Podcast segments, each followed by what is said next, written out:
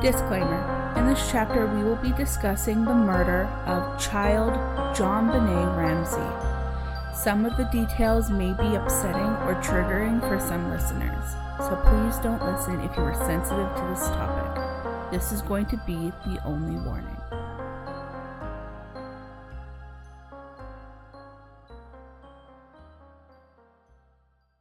So in 2006, Boulder District Attorney Mary Lacy took over the case. She agreed with the federal prosecutor that the intruder theory was probably more likely what happened, obviously more likely than the Ramseys killing their own daughter. And under Lacy's lead, investigators developed a DNA profile from touch DNA that was left behind by skin cells That's In- what I was thinking of. in JonBenét's long underwear. Long johns, not the panties, the long johns. So in 2008, Lacy released a statement detailing D- the DNA evidence as fully exonerating the Ramsey family, Yeah. saying, quote, the Boulder District Attorney's Office does not consider any member of the Ramsey family, including John, Patsy, or Burke Ramsey, as suspects in this case. We make this announcement now because we have recently obtained this new scientific evidence that adds significantly to the exculpatory value of the previous scientific evidence. We do so with full appreciation with the other evidence in this case.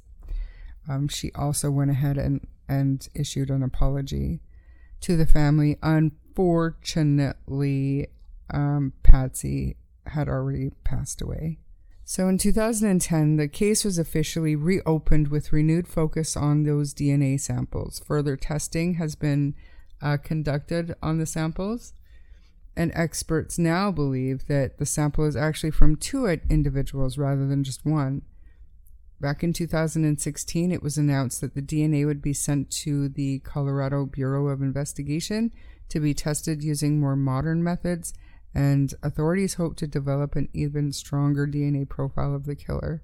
And this is the only possible way that this case is ever going to be solved at this point. Familial DNA, to me, I, I believe.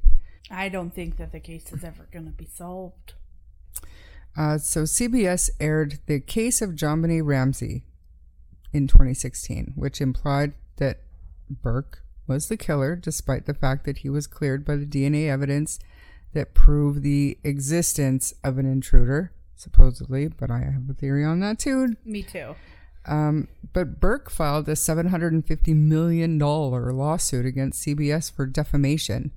The case was settled in 2019, and while the terms of the settlement were not disclosed, his lawyer said that um, the case was amicably resolved to the satisfaction of all parties. A very lawyerly thing to say. So he got at least a million dollars. Oh fuck, more than that. Sued for seven fifty. He got a little bit more than that.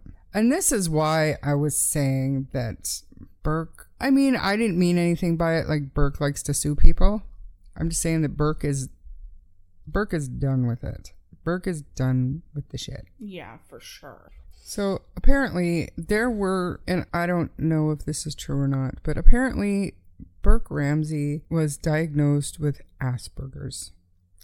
And he would, Did he say that? I believe Dr. Phil did at the very end of the episode, feeling like he should probably explain the odd behavior. Oh. But when he was a child, apparently there were instances where Burke would do things like take a dump in JonBenét's bed or smear poop on her stuff or just do weird thing. And like who things. says who said that? Do you know? There were I can't remember. This is reports from years ago. And if you try to debate people on this, they won't give you any document to look at. Yeah. but they're steadfast in that they heard it, right? And I mean, I get it.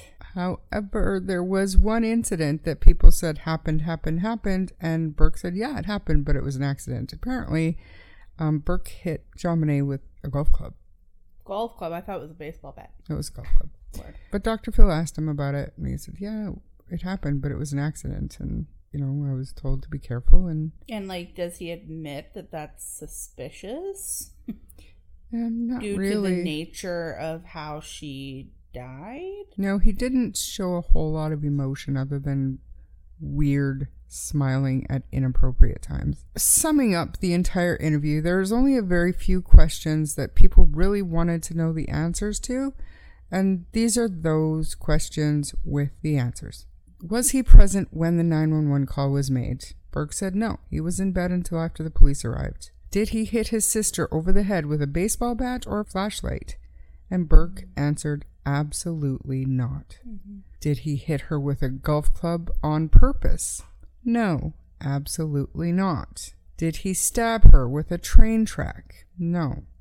And that came from those marks on the side of her yeah. neck that look like taser marks, exactly like taser marks. Mm-hmm.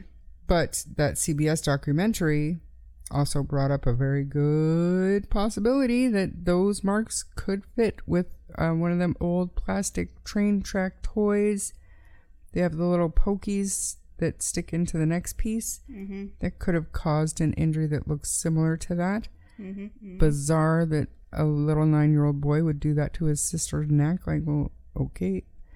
Um, and then the final question was Did he sexually abuse JonBenét? And Burke answered, as he had answered three times before, no, absolutely not. Has he ever agreed to like a lie detector? They all did, but they wouldn't allow the FBI to do it. They had their own mm. done, and the investigators wouldn't accept the results. Yeah.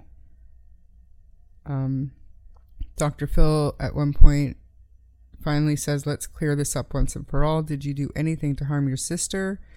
And Burke says, No. Dr. Phil, did you murder your sister, JonBenét? And Burke says, No. Burke gives very clear denials. However, Dr. Phil again, like he's prepping Burke by saying, Let's clear this up once and for all. So Burke knows that these questions that are coming are going to be difficult. There's there's little spontaneity to his answers. Like I am sure that everything was well rehearsed. That's um, probably the only way that Dr. Phil could get him on the show, though. Oh, for sure. And I'm going to just run right out here and say this. This is around the same time that that CBS. It was right before the CBS documentary came out that Burke did this.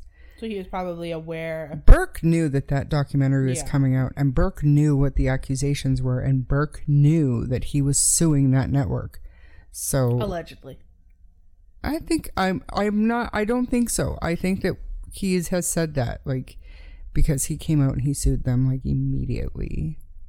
so I mean, that's what that is. I will see if I can. I'm sure that Dr. Phil has that video on his channel or something. I'll see if I can link it for you on Patreon. But it's out there. If you want to watch it, go watch it for free. But let's talk about the suspects. Patsy Ramsey from the outside. Patsy was the pleasant and influential suburban mom of two.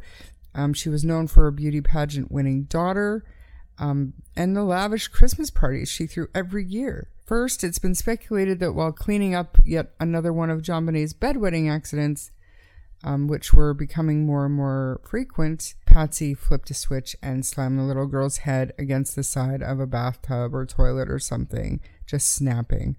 I don't. I don't believe that. Subscribe to that, especially, especially somebody that had fought and beaten stage four ovarian cancer. You actually think that you're six year old little girl wetting the bed is going to set you over the edge. I yeah, right. I disagree. No, I like w- when it comes to Patsy, if she's involved, to me, she gives off like caring mother. I just lost a child. I don't want to lose another one vibes.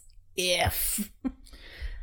but I mean, we'll get to it when we talk about Burke. But I, I still, I struggle. I struggle with that mentality because how are you going to get your head so clear to think men. I think when you just would have taken action and she would have felt so lost she would have followed.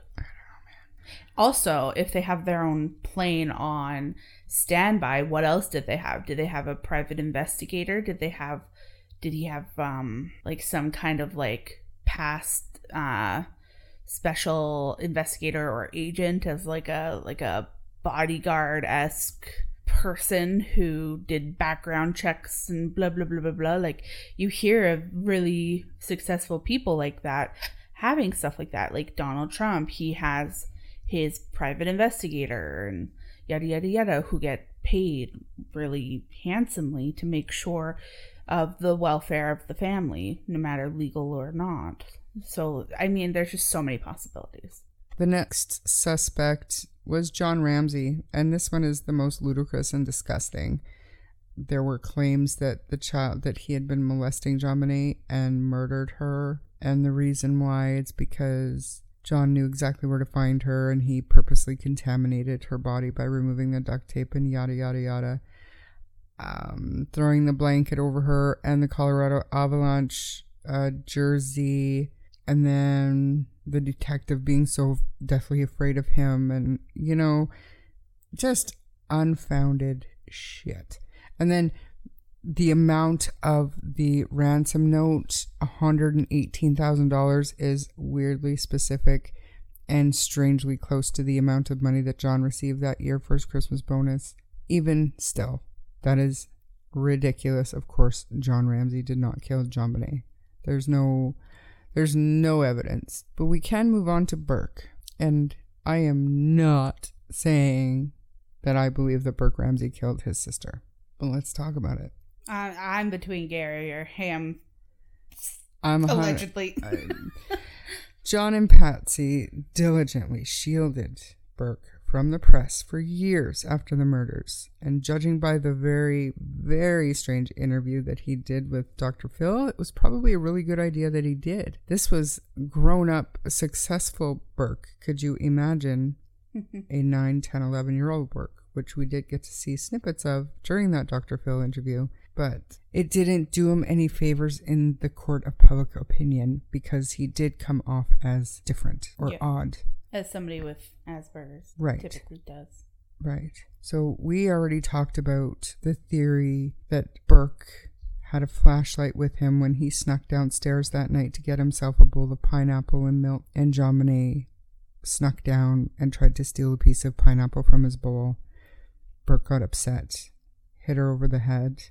Then what? Are we trying to say that Burke took it upon himself to break the paintbrush handle and make a garrote and drag her downstairs and I don't think that's what people think. injure her body and They think strangle her? uh, adults took over. They think that mom and dad covered for him. Yeah. Like, I mean, how. I can't see how a mother could get it together that quickly to be able to plan, to even sit down and form words on a piece of paper, let alone come up with a two and a half page ransom letter and scheme this whole thing up. And I just, I can't. I think you heard enough in the 911 call that she was panicking and freaking out, but she was still she was still able to form sentences and stuff. I mean, again, like is there a private investigator for the family? Is like da da da da da da da. He if that private investigator didn't have prior DNA, did he have people on like paid like not thugs but thugs in a way like ex security dudes like, who Yeah. knows what what resources they had so all conspiracy speculation comes from the unknown of what what they had Mhm. what they could have done So- nothing can be proved nothing nothing can be proved That's right. So Gary Oliva, at the time, he was a 32 year old sex offender in Boulder, Colorado. had he been charged yet Um, he was registered as a sex offender, oh okay um, but we all know that they don't take that kind of. They never did take that thing seriously enough. Still don't. Because if they did, his confession letters over the last couple of years would have been analyzed closer. Hmm. Some people think that there are some similarities between his writing and the ransom letter. And if that was the case, why isn't he charged? Anyway. So he is a convicted pedophile, and he, at the time he had been living in the area on and off when police allegedly found a magazine cutout of JonBenét Ramsey in his backpack after he was arrested on drug charges in the year 2000. Um, he was soon after released, but suspicions remained. Ramsey's longtime private investigator, Ollie Gray, once referred to uh, Oliva's ties to JonBenét as bombshell information. Um, basically, what's the word I'm looking for? Like obsessed, stalkerish. Not obsessed.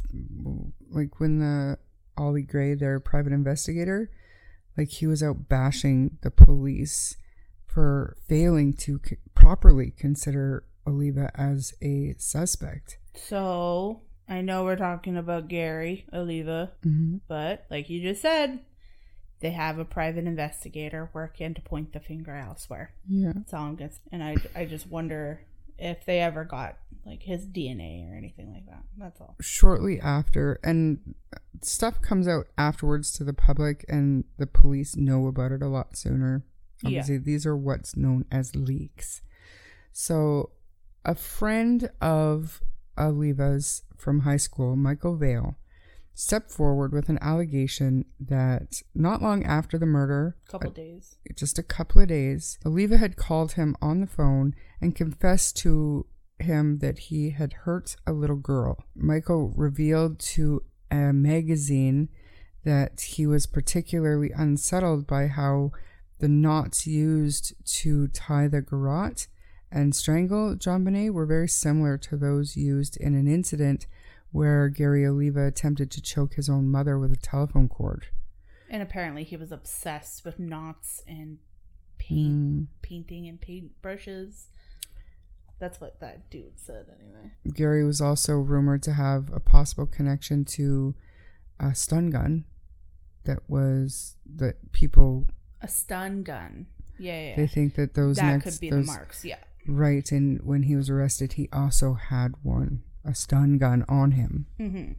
Uh, we're going to circle back to Gary in just a little bit, but there's also Michael Helgoth, another potential suspect. He was an electrician who worked in nearby auto salvage yards. He's described as a hellraiser tied to an alleged property dispute involving the Ramsey family. It's just not, to me, I don't know, maybe it's not a motive to me to seek revenge by killing a little girl. Um, it's been speculated that once Michael Helgoth got caught, or sorry, that he caught wind that he was a suspect in the case, he committed suicide before anybody could get to him. His death occurred two days after a 1997 press conference announcing that the Boulder DA was zeroing in on a new suspect. But you know what? Helgoth was cleared by both DNA and his death. So, but the suicide was suspicious. Very. In, like there's two different DNAs from men, yada yada yada. I wouldn't count him out fully. Like maybe he was involved somehow. It's a little weird. Like he just went and killed himself. It is weird. I'll give the people who think that he is involved that. I'll give them that. That's fucking weird. So our next suspect in 2006, a former school teacher, John Mark Karr, confessed out of the blue to killing JonBenét Ramsey in graphic sexual detail. Karr was arrested in Thailand, where he'd been living after running from child pornography charges in the States. Um, he was 51 years old at that time, and he injected himself 100% by reaching out to a University of Colorado professor over email in regards to a documentary that the professor professor was making on the case. Uh, once those emails took it like a disgusting turn, obviously, I mean, you can't you can't make this shit up. But he was obviously sexually obsessed with JonBenét Ramsey and the case, and that was evident in the emails. The mm. filmmaker was obvious, or sorry, the professor was very disturbed and turned the information over to police. Karr was found and arrested in Bangkok and immediately flown back to Boulder for questioning. He was ultimately cleared after his DNA failed to match the profile from the blood droplets in the underwear and also some DNA that was found on the waistband of those uh, long long johns. Uh, but Karr's demented confession involved a series of diary entries allegedly written from the scene of the crime in one account, Karr recalls strangling JonBenét in a love game gone wrong. Close your pretty eyes, sweetheart, reads the excerpt, in which Karr repeatedly refers to himself as Daxus. quote, Daxus loves you so much. Oh God, I love you, JonBenét. And my lover's eyes are slowly closing, unquote. What a sick and twisted piece of shit. How are we supposed to solve one case when there's so many fucking sick, twisted people Mm-hmm. like crapping all over it? So the next next suspect, Linda Hoffman Pugh, uh, had worked for the family as their housekeeper, and Yeah. the husband Mervyn was their handyman. She had a key to the home. She was pretty loud. She voiced her opinion that she thought Patsy had accidentally killed JonBenét. Mm-hmm. Patsy claimed to investigators that Linda was struggling for money and asked her for a loan for several thousand dollars. Uh, the Ramseys had declined to help her. Why did they clear them? Because I remember that. DNA. It's weird because Didn't like the. DNA can be from so many different places because it was so messed up. How can they like count on just that? You know, hmm like I hope that they grilled all of these people as hard as they do when they do know that somebody did it. D- does that make sense? hmm They sit Joe Blow down and they're like, "What did you throw in the river? What did you throw? Like, what was it? What did you throw?" Because they know that that person actually knows. And I hope they did that to every single one of them to try and break them. hmm But with all of these suspects, the question has to come up about the ransom note and the hundred eighteen thousand dollars. The one the the the housekeeper to me is the easiest explanation outside of the family because she would have access to every room in the house and she would be able to not be able to but maybe stumbled upon a pay stub or or a bank record or something. Yeah, and if she was in contact with Patsy specifically, and Patsy's like golden child, like that revenge plot works out. It as well. would. It would. It makes more sense than some of the others for Uh-huh, sure. Yeah. Um, like Bill McReynolds. Uh, he's already passed away, but he was a friend of the Ramseys who had dressed up as Santa Claus the week before JonBenét's murder. Um, he entertained the neighborhood children at one of the Patsy's Christmas gatherings. McReynolds was rumored to have paid a little too much attention to JonBenét, going so far as to arrange a secret visit from Santa Claus on Christmas. Supposedly, he had chosen JonBenét to be a special friend, going so far as to bring a vial of glitter that JonBenét had gave to him uh, into surgery, into a heart surgery. So he had this. JonBenét gave him a little present, and he took it with him into surgery. And cute, but strange, even stranger. He asked his wife to mix the gold glitter in with his ashes, uh, were he to die. That's a little disturbing. It is. It's just it's weird, but there's just so many things that are weird, and it just makes me think like also what kind of relationship if he was a friend of the family was he was he uncle like vibes you know even though sometimes it's not blood relative sometimes it feels like it's uncle da da da and was he I don't know did he have a close relationship with her I I don't know it's weird I don't know. And I mean, there have been, I mean, there were, I think, 38 sex offender, registered sex offenders living in a two mile radius of uh, the Ramsey home at that time. There have been a couple thousand people questioned and considered over the years. There, to me, 1,058 pieces of evidence isn't a whole lot of evidence, but I get it. There's evidence there. But You think that if it was somebody like that though, who um, loved her so much that she, if you want to put the glitter in with his ashes and the surgery and stuff, you would think if he cared about her that much that the the the crime scene, the the body would show like remorse or more remorse whether it would be like he covered the body up so that he didn't have to look at it didn't take 25 minutes to write a letter like something so seems unlike And I have to agree, which is why the if we're going to give more weight to the intruder theory than we would to the family theory, then we need at this point to go back and talk more about Gary Oliva. He, too, was cleared by DNA testing. He was charged with two counts of sexual exploitation recently for possessing child pornography. His name has resurfaced very recently, and honestly, if it was an intruder, my money's on this guy. I'm sorry, but I I agree. The only issue again is like the DNA, but I really don't think that they should be counting on that. No, and if you go back and you listen to some of the experts talk about that amount of DNA, Yeah. touch DNA, Mess with DNA, alter DNA. do we know we don't know if they were brand new long johns. We don't know if they were brand new panties. That could have had, come Tried From- not even tried them on, but they were little panties with rosebuds on them and they said Wednesday on them. Yeah. So if a mom was in or a dad or something was in Walmart and they're trying to buy these underwear, they might open it up and just touch the waistband or something to see the material. Totally. It could be something like that. So we don't know how the DNA got there or who deposited it. So basing all of these exonerations or whatever Yeah. on this DNA, I think is a mistake. And for people to say Gary Oliva has been ruled out because DNA, I think is a mistake. I do. Yeah, which is why I say they should be hounding these people in interrogations, like Yeah. Hours and hours and hours at a time. They Yeah. should be pummeling these people. And for all we know, these new investigators may well be with Gary. Yeah.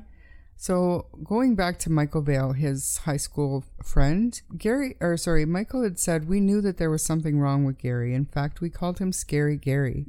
he was known for breaking into places and getting art supplies. He could break in and steal things, but he was definitely into stealing art supplies and things like that. Um, he was, you know, a relatively decent artist, and we'll talk about that in a couple of minutes here. Also, the only thing that I have, the only issue I have with the Gary theory is because he has quote unquote confessed. So many times. Yeah. Wouldn't he have been able to give the police some kind of detail that would have nailed his coffin, kind of thing? In the final nail It's the hard to say if they've held anything back, though, at this point. True.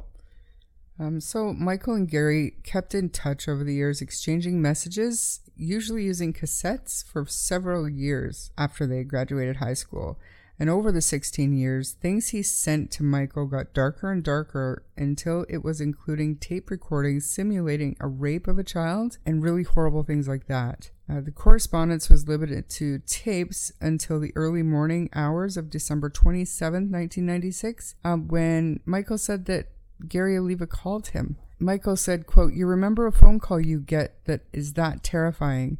You remember it. You remember the room you were in. I got that phone call and it's Gary's voice, but he's like panting. I just heard a little girl. Like it was the most terrifying. I'm getting goosebumps just now telling you guys about it. It was terrifying, unquote.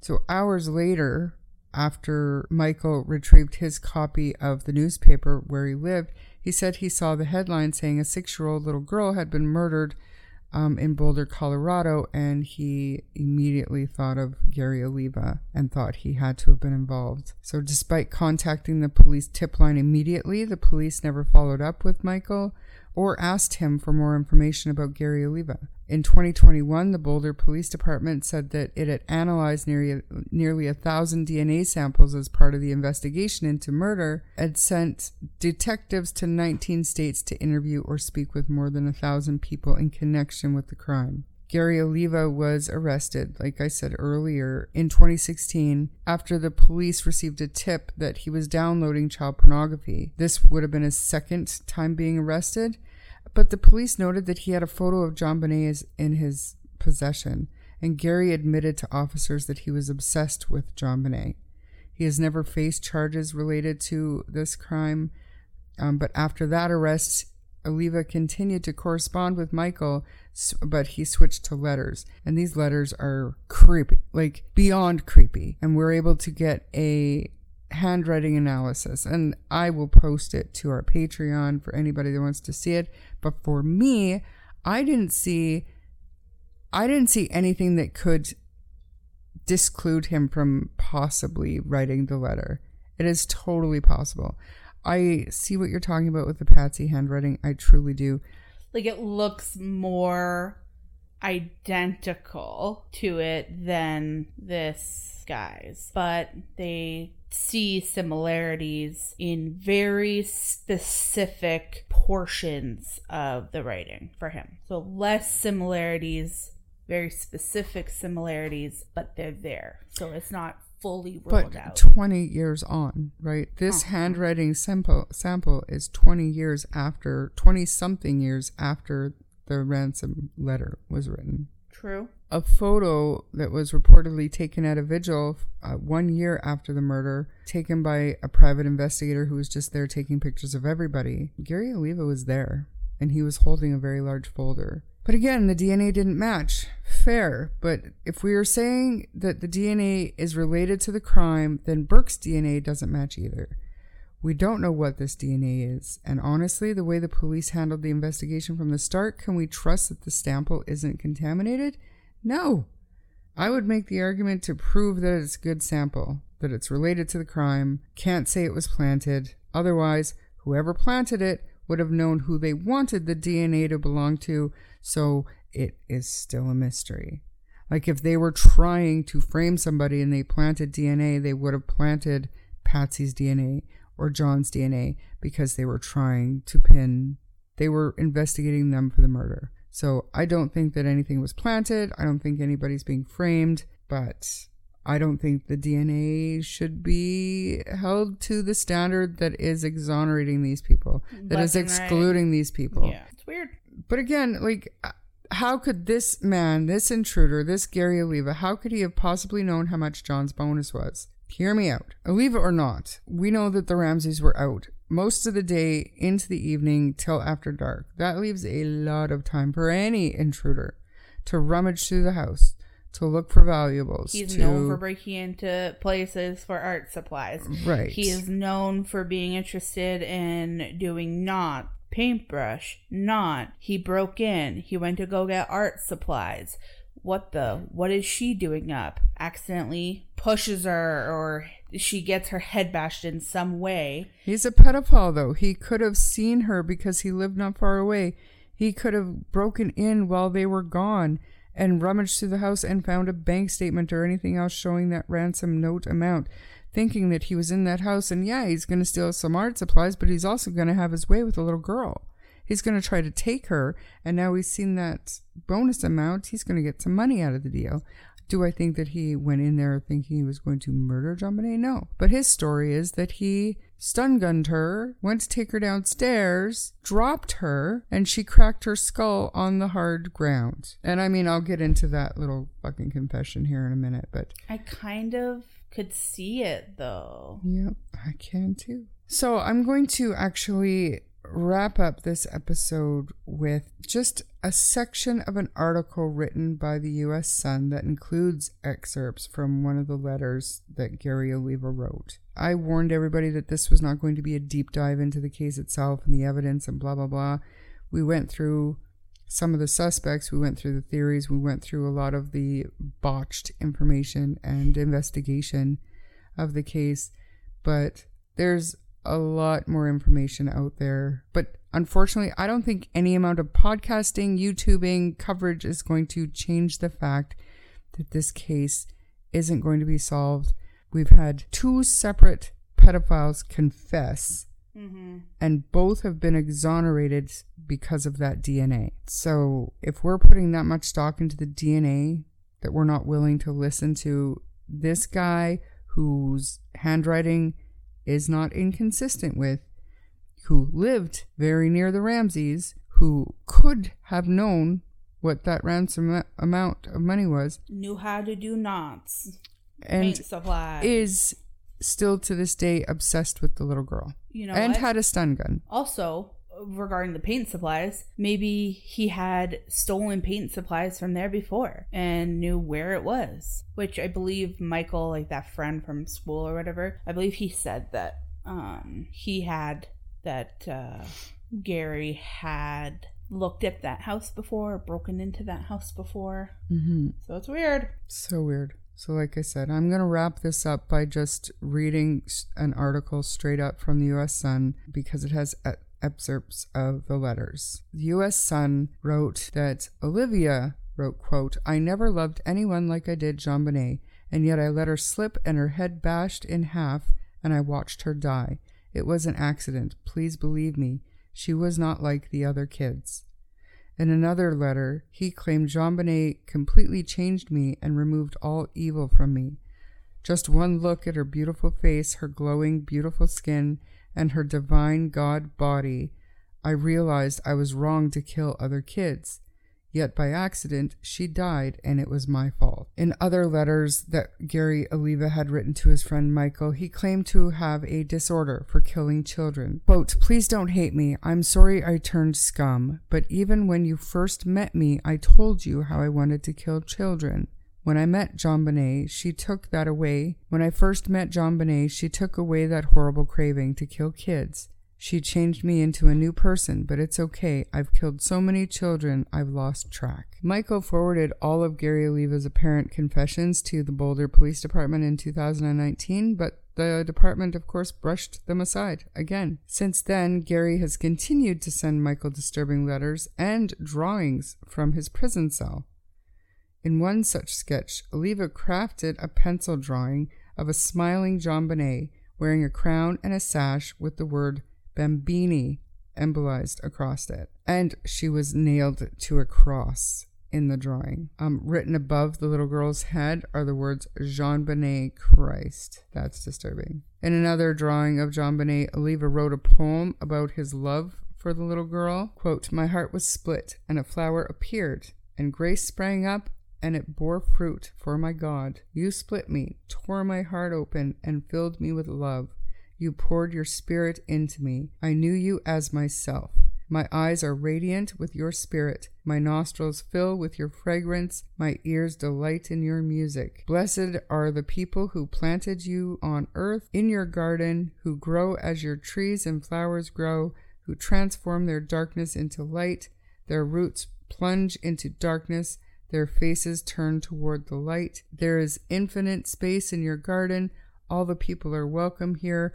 All they need to do is enter. I love you, JonBenét. It will be worth it to take the blame for you. You can see the pictures and handwriting analysis on our Patreon. And also, I will be, and Bree is welcome to join on um, a YouTube channel. It's called It's Crime and Shame. I will be joining their live show to discuss um, the Ramseys. Um, Sunny is convinced that the Ramseys covered up for Burke. I'm not convinced, although I'm on the fence on that one, but I am really leaning towards this Gary Oliva. Hopefully something will happen with the case, but it seems very unlikely that it's ever going to be resolved. So like even after that live is done and I'll probably put it like as a part two just on this on Patreon or whatever. Might be can... a part three. Oh, are we really? Okay. yeah. Wow. well, this was supposed to be a quick, not deep dive, but I mean, it's a crazy case. So even after part two or three, a bookmark will remain in this one probably forever. Sadly. And, it, and sadly, and that's all I've got on this one. It was a lot, but it wasn't much in the grand scheme of things. Honestly, there's so much that I so much more just grazed over, barely yeah. touched, and some things I didn't even bring up. So I mean, deep dives. You go to the five, seven full season, full podcast that dedicate their coverage to this case, and they have shit to talk about for an hour every week. They so. probably dedicate a whole show to yeah. it. Yeah. Like seriously. Absolutely. Like I said in the beginning, I really like True Crime Garage. They did a really bang up job, and then a not so deep dive, but still a decent deep dive. Go see uh, Murder in America. They did good too. So Thanks for joining us for part two of the JonBenét Ramsey chapter. And make sure you join us for chapter three once that live is done. Right. And I will post on our Facebook when the live is scheduled to happen so you guys can all join in. Join in. You'd Have be, your word. That's right. And get to see me on, on a live show. Hell yeah. If you enjoyed this episode, please subscribe to the podcast and share with your friends. If you don't mind giving us a five star rating, it will help our show grow. You can also find us on Facebook and YouTube at True Crime Story Podcast, where the discussion can continue. Also, check out our Patreon and Buy Me a Coffee in the link below. If you wish to contact us, you may do so via email at truecrimestorypod at gmail.com. I'm Bree. And I'm sure. And we'll see you on the next chapter. Bye.